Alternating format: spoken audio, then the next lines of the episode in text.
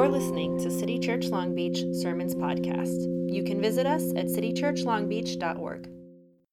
I'm one of the co-pastors here at City Church of Long Beach, where we are a radically welcoming community on the journey towards Jesus, joining him in the renewal of all things. And we get to do it together, which is so great. Um, we love to pray over our kiddos. We just think kids are pretty awesome. And so I'd like to invite Charmaine Sumner up. If you would welcome Charmaine as she ooh, prays over our kiddos. Charmaine. Let's pray. Um, dear God, thanks so much for our kids. Thank you that they bring us so much joy as they go to Kidsman today. May you just bless their time and may they know how much you love them. And yeah, may they just have fun. In Jesus' name, amen. Amen. Thanks, Charmaine. So, if you're a kiddo and you want to go hang out with some of the awesome staff and get some snacks and play some games, you can go with Charmaine and the others. And if you would welcome up our fearless co pastor, Brenna Rubio. she loves it when I do that. So, Yes, it's my favorite. that she loves that. She has always loved that. Um, we are in a sermon series right now where we're looking at uh, faith in five scenes, kind of the, the big picture of how the Bible communicates. This is the story we're a part of. And last week we talked about beauty uh, being the beginning of the story. Mhm. And then there's this week.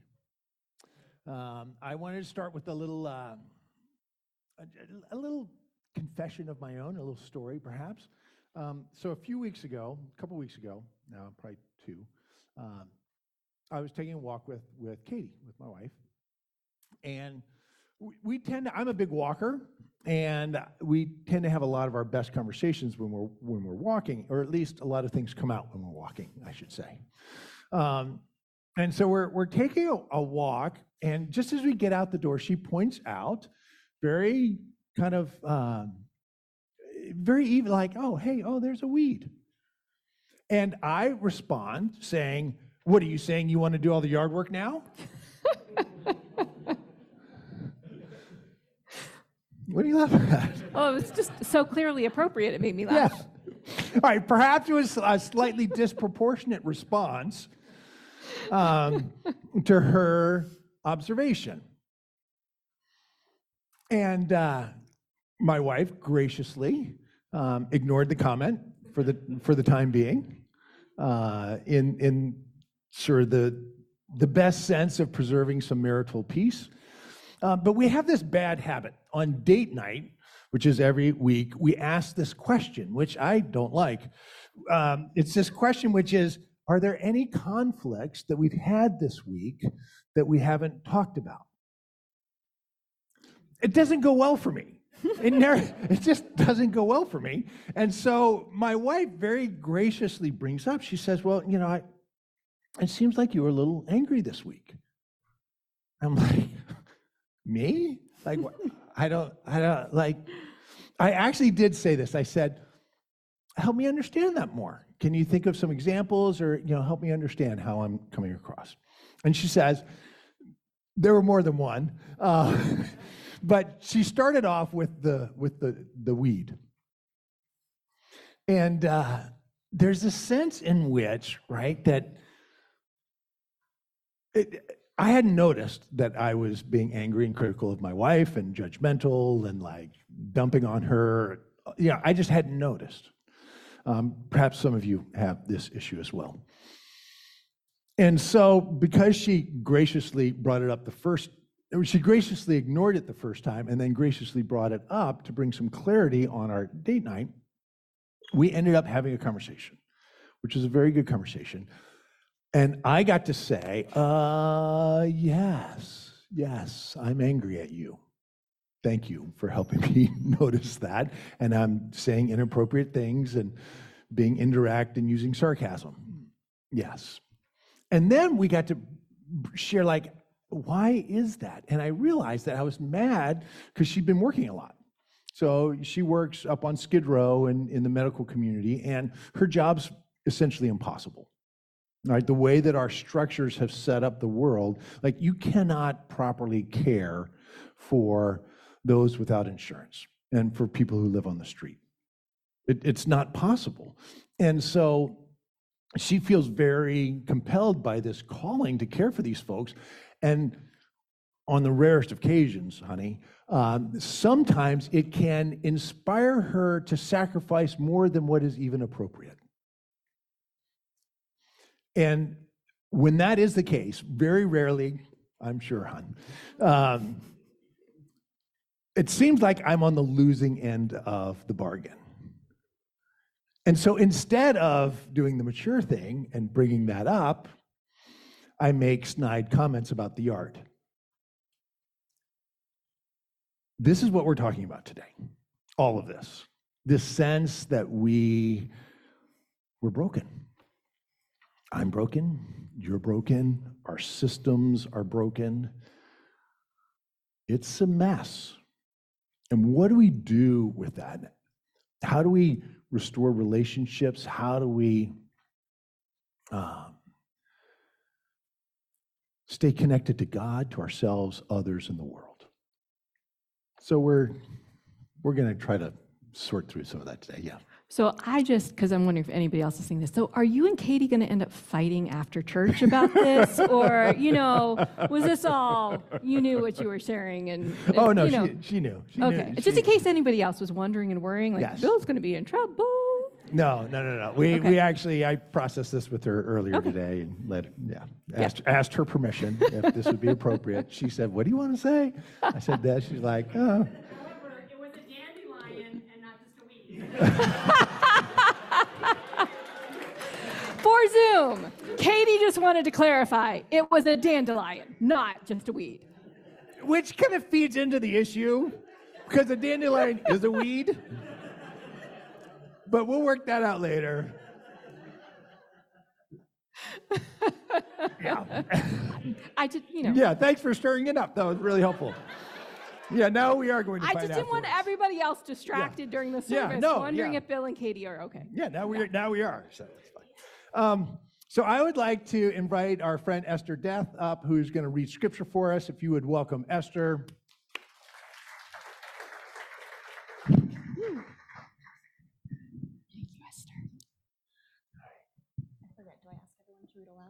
Uh, Oh, no, it's just you. you. You read it. So actually, why don't we stand? If you're on Zoom, you don't have to stand. You can if you want to stand on your bed or whatever. That's fine. But Esther's going to read the scripture for us today. Woe to those who make unjust laws, to those who issue oppressive decrees, to deprive the poor of their rights and withhold justice from the oppressed of my people, making widows their prey and robbing the fatherless. Isaiah 10, 1 through 2. People of God, this is the word of God. Thanks be to God. You may be seated. Thank you. Thanks, Esther. Whew. I'm really glad that we're starting with some laughter um, because I do feel like so often when in churches we talk about this part of the story, when we move from beauty to brokenness, it can start feeling really heavy. And people sometimes can start having this feeling of like, ugh, like guilt and shame, and the, the sense that that's what you're being invited to feel this morning. And I just want to be totally clear like, it's not. All we want to do together today is we want to start naming some realities. Because I don't know about you, Vlajams, I actually feel better. I feel more like, yes, this is a safe place. I'm amongst safe people when we can admit to the same realities. We're not trying to cover things up. We're not trying to make things worse than they are. We're just saying, yes, this, this is the world. This is what's happening around us and inside of us. So, the scripture that Esther just read for us from the book of Isaiah, what Isaiah is talking about here are systems. Systems that should be for the well being of peoples and communities, that should be for flourishing, should be about goodness and justice. And instead, that these systems have been twisted and built to do injustice to others. And he is talking about public systems, legal systems, legal rights. And for some of you, if you've spent some time in churches, uh, it may be that you have been taught before that the public systems, politics, discussions about rights, those aren't faith conversations. Faith conversations are about what we do personally. It's our personal morality. It's our it's us and God, me and God, right? But passages like this are all over the Bible. These questions of communities and systems and how we actually treat each other and how we, we covenant together to do life together. It's not just about the individual. Just like people can sin, people can, can mess up, communities can mess up. It can be built in, baked in to the system itself. So last last week when we were talking about beauty, one of the words that came up is one that Stephen and Sarah were singing for us over and over again this morning and letting us sing along. It's that word shalom, right? We were created for a beauty that is really encapsulated in the word shalom, that we are we're meant to be held in a web of forceful goodness, a web of amazing, loving, kind, just relationships. Relationships between each other, relationships with God, relationships with nature itself, which we were remembering yesterday on Earth Day. But we look around all the time and reality hits us in the face, right? So many of these relationships are broken. And brokenness is not always just about what we're doing, sometimes it's about what the system is doing to us. The system, others involved in those systems. Because there are systems out there that are, are built to do good to a few and to do harm to many. There's a poem uh, that I've, I've read before, but it, it came across my feed again this week, and oh, it was just so good and so timely, not just for the sermon, but just for, for life and the news and everything that we're, I mean, it's, it's nonstop. Every week we could get up here, right? And we could talk about homophobia and transphobia. We could talk about racism and anti Blackness. And the poem is called Tired by Langston Hughes. And just invite you, you could read along, or maybe you want to shut your eyes and just listen. I am so tired of waiting, aren't you? For the world to become good and beautiful and kind. Let us take a knife and cut the world in two and see what worms are eating at the rind. I feel like we just have that question. What is it? What are the worms eating at the rind? We know that things are not as they were meant to be. There's what we were created for, this incredible shalom goodness, and there's what we actually experience. I was thinking this morning about the about racism as a particular example of that, right? Because again, it it's constant. It's all around us. It's the air we breathe so that we actually have to keep reminding ourselves that no, this is not the way it's meant to be. Just because we're so used to it doesn't make it right.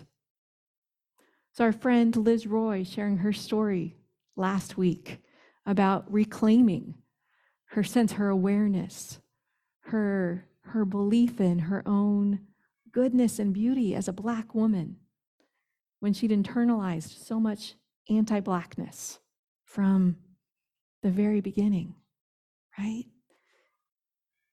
Harm had been done to her. Brokenness was a reality in her life, not because of a choice that she'd ever made, but because there were systems that she had to, she had to exist in.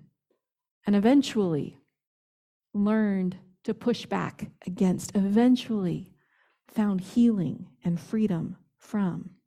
But those systems are all around us, aren't they?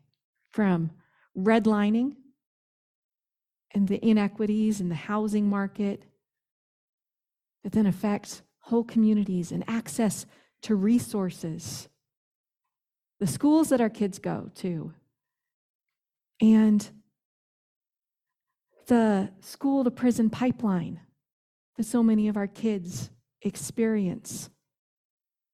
I remember sitting recently with a friend who was talking about her children's schooling experiences and the struggle she was currently having because she had sent two of her white children to a particular school and they'd had an amazing experience. Oh, it was so good.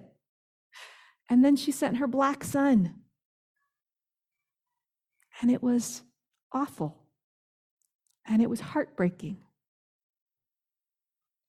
to see and experience the differences with how her black boy was treated in the same school by the same teachers.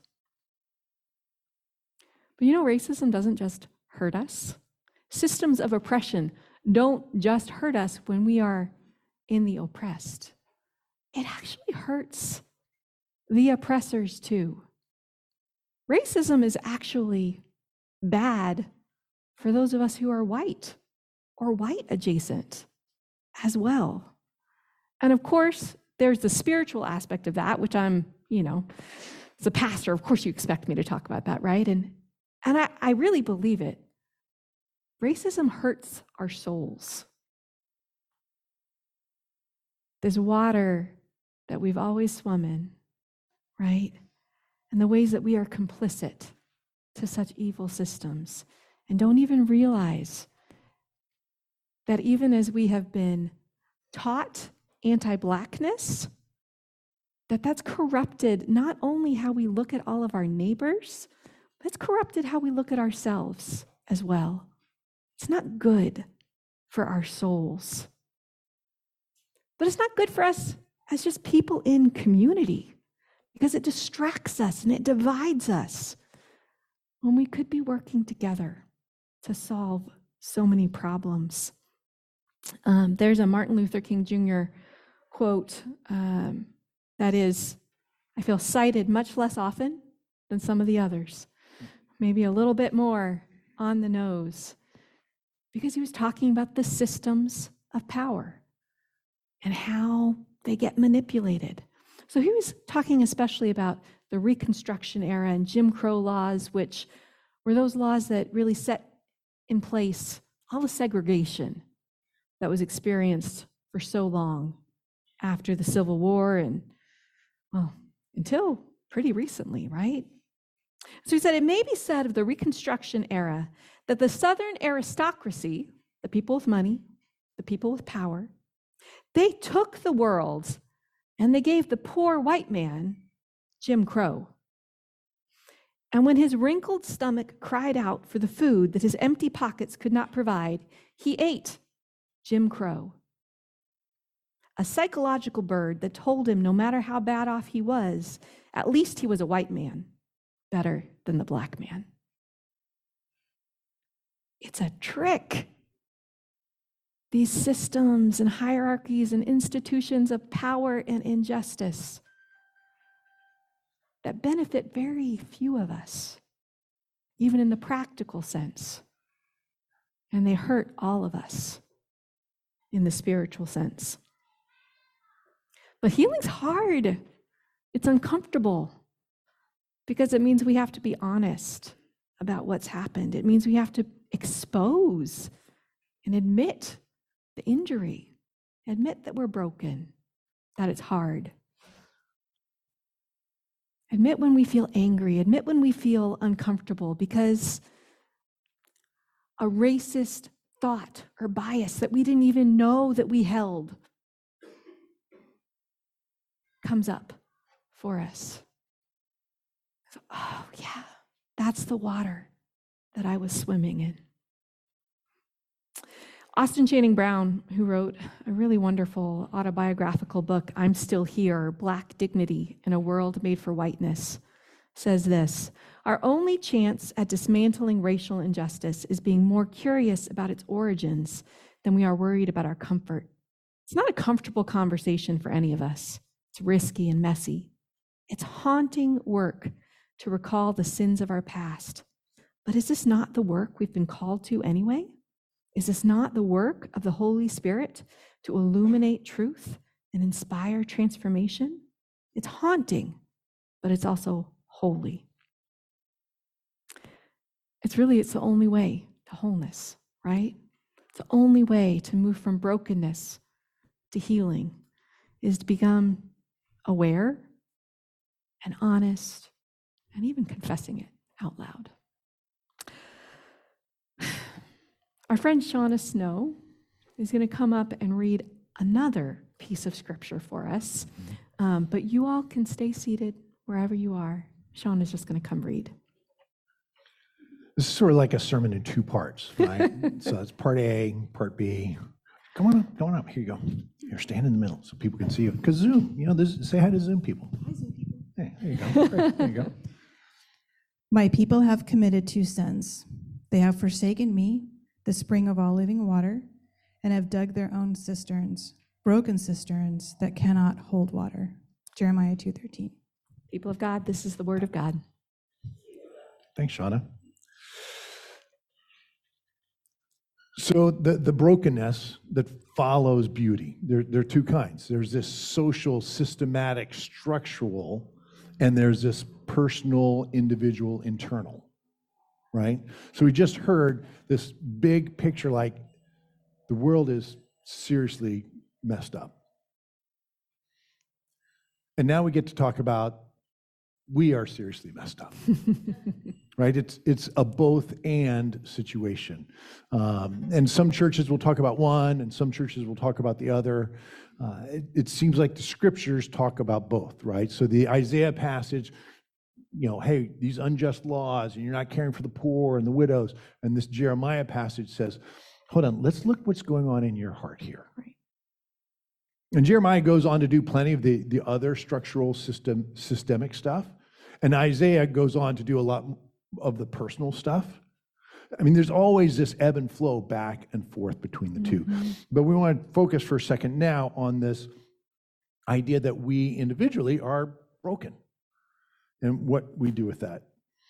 Um, the way that Jeremiah kind of paints this picture, um, and he's he kind of had he loves this image. This is a big image in his book. If you read the book of Jeremiah, it's the image of the cistern. A cistern is an um, it's like an underground barrel. It's made out of clay, and it could be it could be 500 gallons big, right? And so, with, during the rainy season, you would collect water in these underground cisterns, and then in the dry season, you'd be able to drink out of them, right? So it's like Mhm. storage water. Um, and he's talking about these these cisterns, and what what he says is, he says, when it comes to our individual brokenness, the problem is twofold. Number one is they have forsaken, this is what it says in Jeremiah 2.13. They have forsaken me, God speaking, the spring of living water. God says, look, I'm not like some, some canister underground. I'm like a living stream, a, a flowing stream. It's the same word that, that Jesus uses. Uh, he, he translate, he, he's speaking in Aramaic or Greek. Uh, this would be in Hebrew, but it's, it's this idea of, of flowing water. He says, I am water of life, or I am like, come to me and you'll receive living water, flowing water. And it's this invitation to, for God to meet your deepest needs. So, what Jeremiah is saying is, you've given up on that, and instead you've dug your own hole, and so you've done your own your own cisterns, broken cisterns that can't hold water. Like you got a bunch of holes in them. Like it, it, even if they were whole, they wouldn't be as good because it'd be stale. But they're all leaky and muddy and dirty, and you got worms in it. Blech. And this, this is our issue, right? The, the issue is when it comes to our personal sin is we, we turn away from God and say, I got this. But the I got this is problematic because we don't got it. so to circle back to an earlier conversation about a certain weed. uh, oh man. We dandelion. Yeah, I'm, so, I'm sorry. I'm sorry about a dandelion. Um,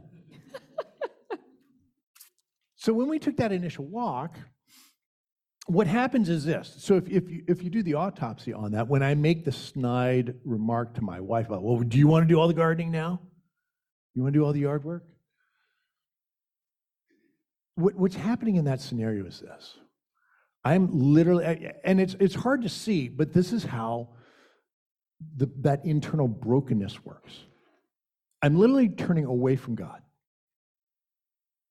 And I'm building my own broken cisterns. So I'm turning away from God. I'm forsaking the living water. Because the truth is, God has showered me on all this love and blessing that when my wife says that about the dandelion, maybe she's just pointing out the dandelion. And if I have, if I'm centered and know I'm loved, I'm connected with God, myself, with the world, like, yeah, oh wow, yeah, there's a dandelion.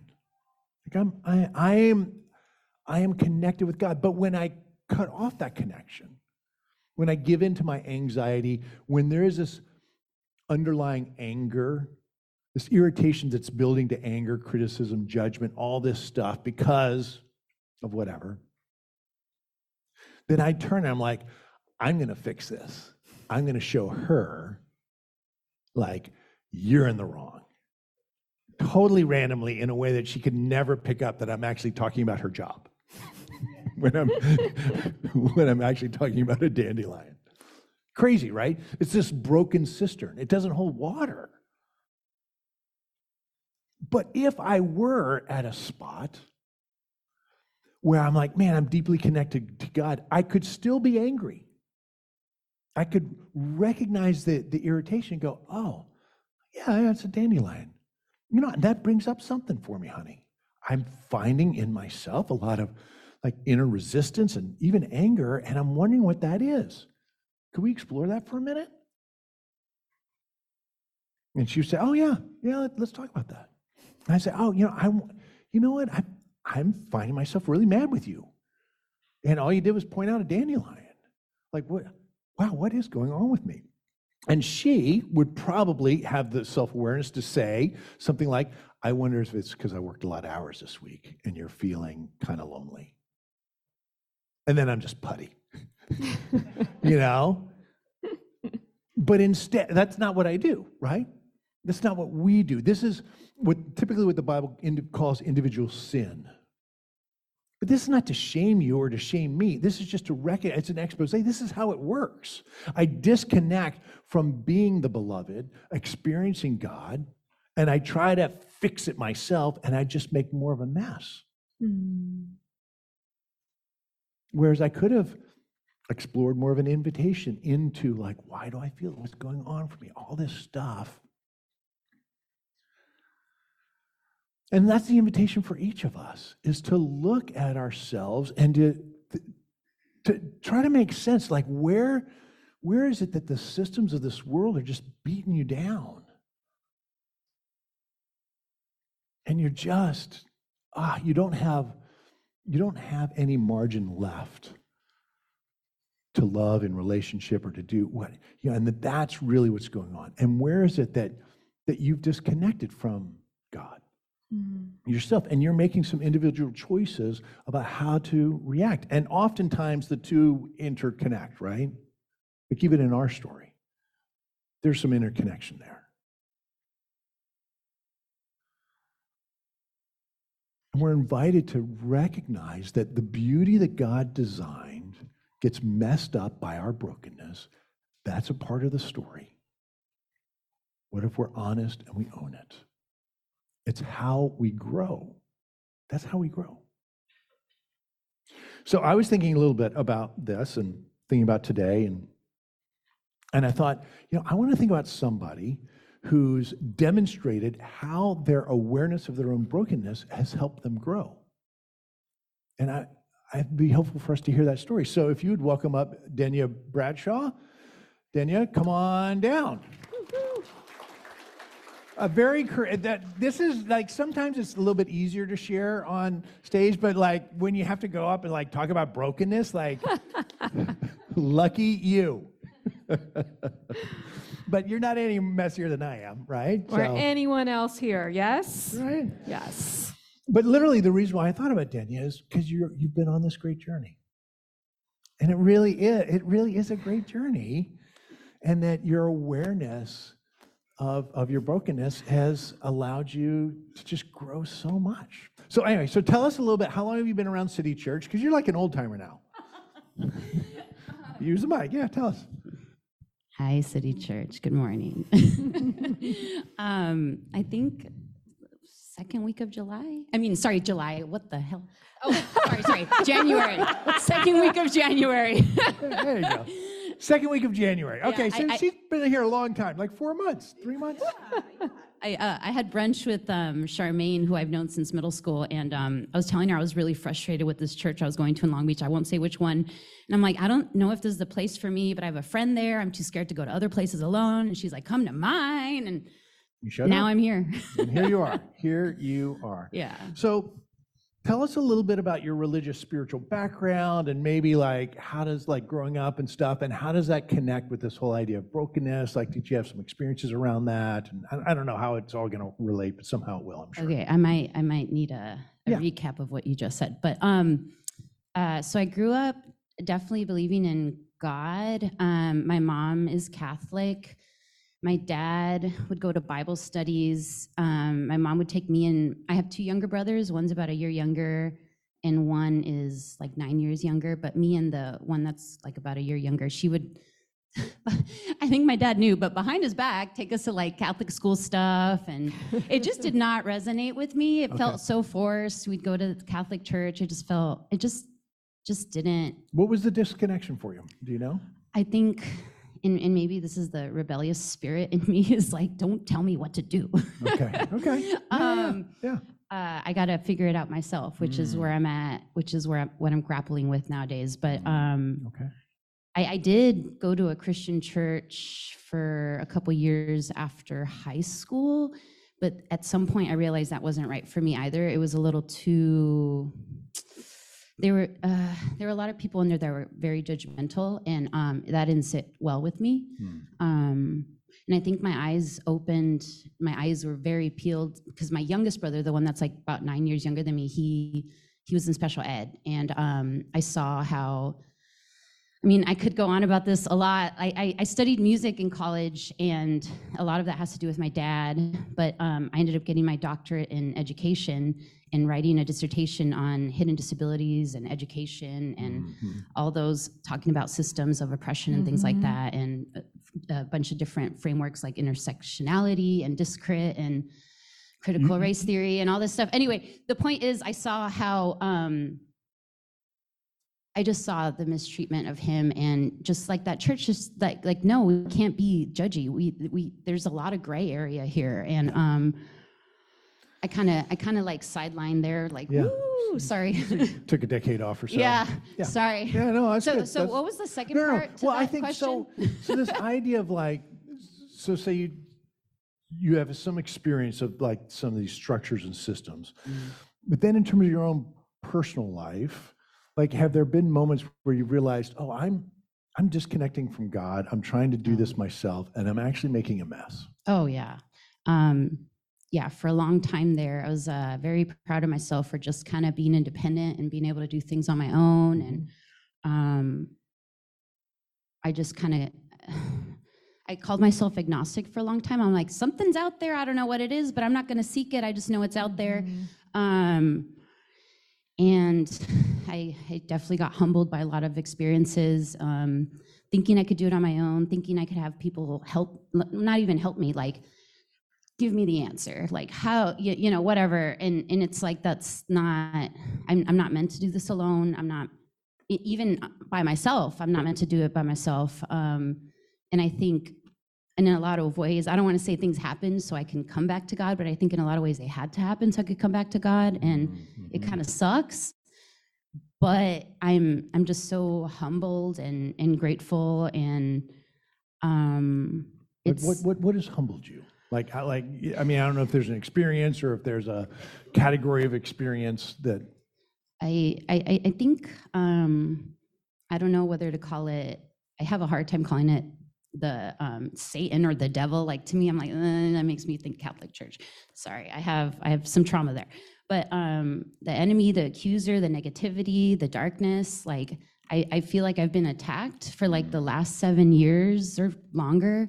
Um, and I, like I in your, like mentally? mentally things happening and um i i gosh it's just driven me to to brokenness Mm. To to complete brokenness. I just i knew i couldn't do it on my own anymore. I knew i couldn't count on others to do it for me.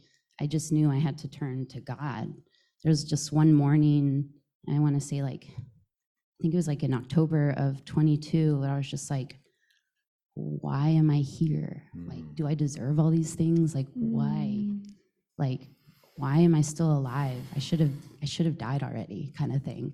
I had dreams of dying um, and i'm like why are you keeping me alive? And then things started again eyes open i'm listening and and he was just planting people in my life. And and they're not coincidences. No way. Wow. no way. No. Uh-uh. Yeah.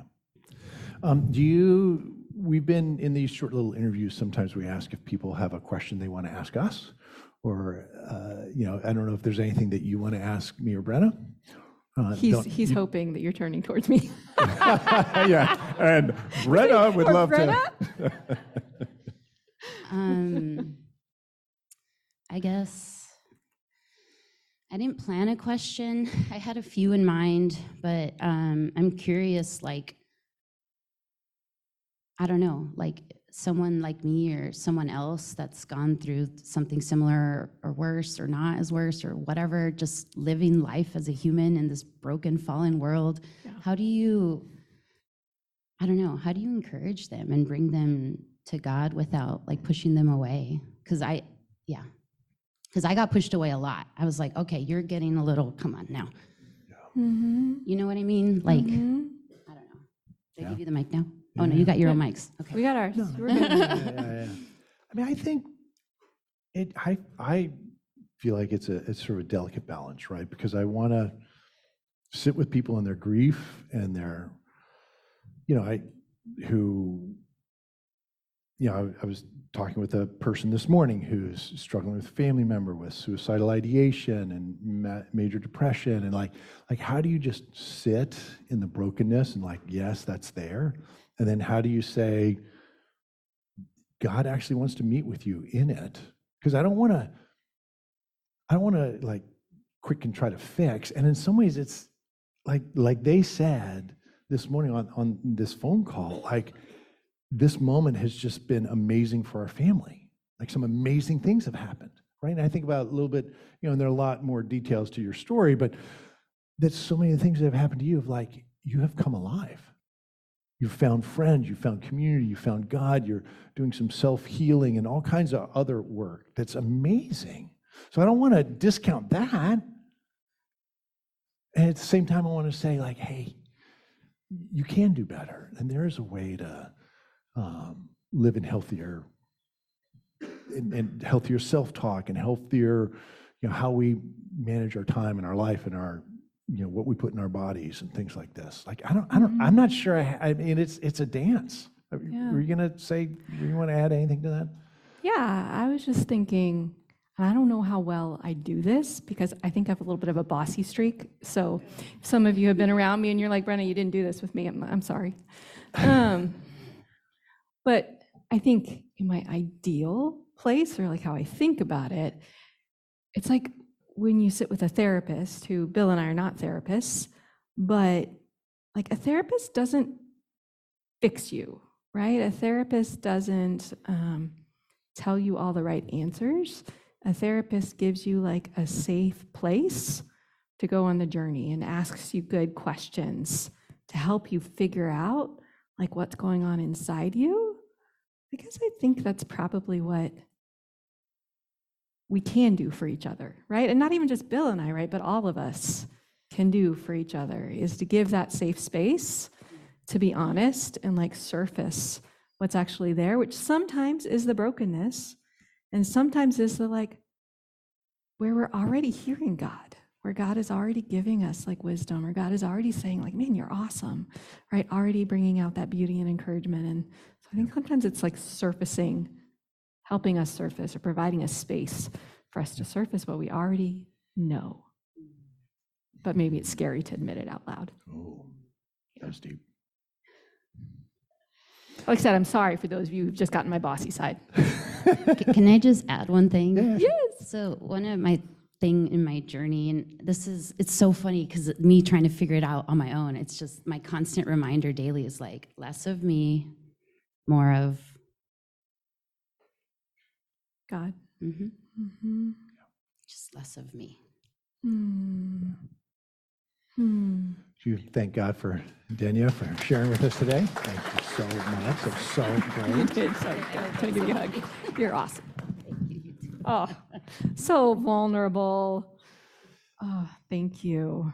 Um, I imagine so many of you could find yourself in Denia's story, right? Of just trying to figure this whole thing out and sort of wanting to do it on our own and sort of wishing there's somebody who would just be out there and fix us. Sometimes I want that magic eight ball that'll just tell me the answers. Um, and then ultimately having this something inside of us that tells us, I think, I think I might need something even bigger than that. I might even need someone even bigger than that. In Jesus' first sermon ever, he lays out this big vision, his mission, his reason for why he was there, for his life, his ministry.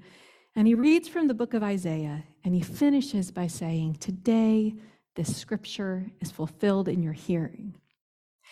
And here's one small piece of that first sermon You have sent me to bind up the brokenhearted.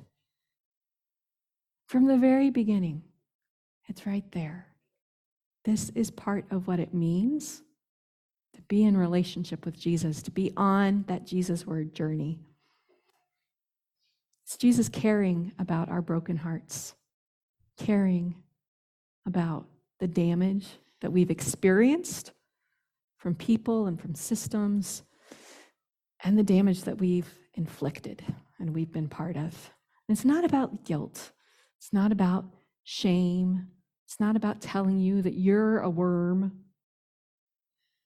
It's about saying there is a vision for your wholeness, your healing, your flourishing, the flourishing of the whole world. I'd like to end with just this final quote uh, by Barbara Shroyer. We are not born innocent, since we're born into a conflicted world. But we're not born sinful either. We're born human.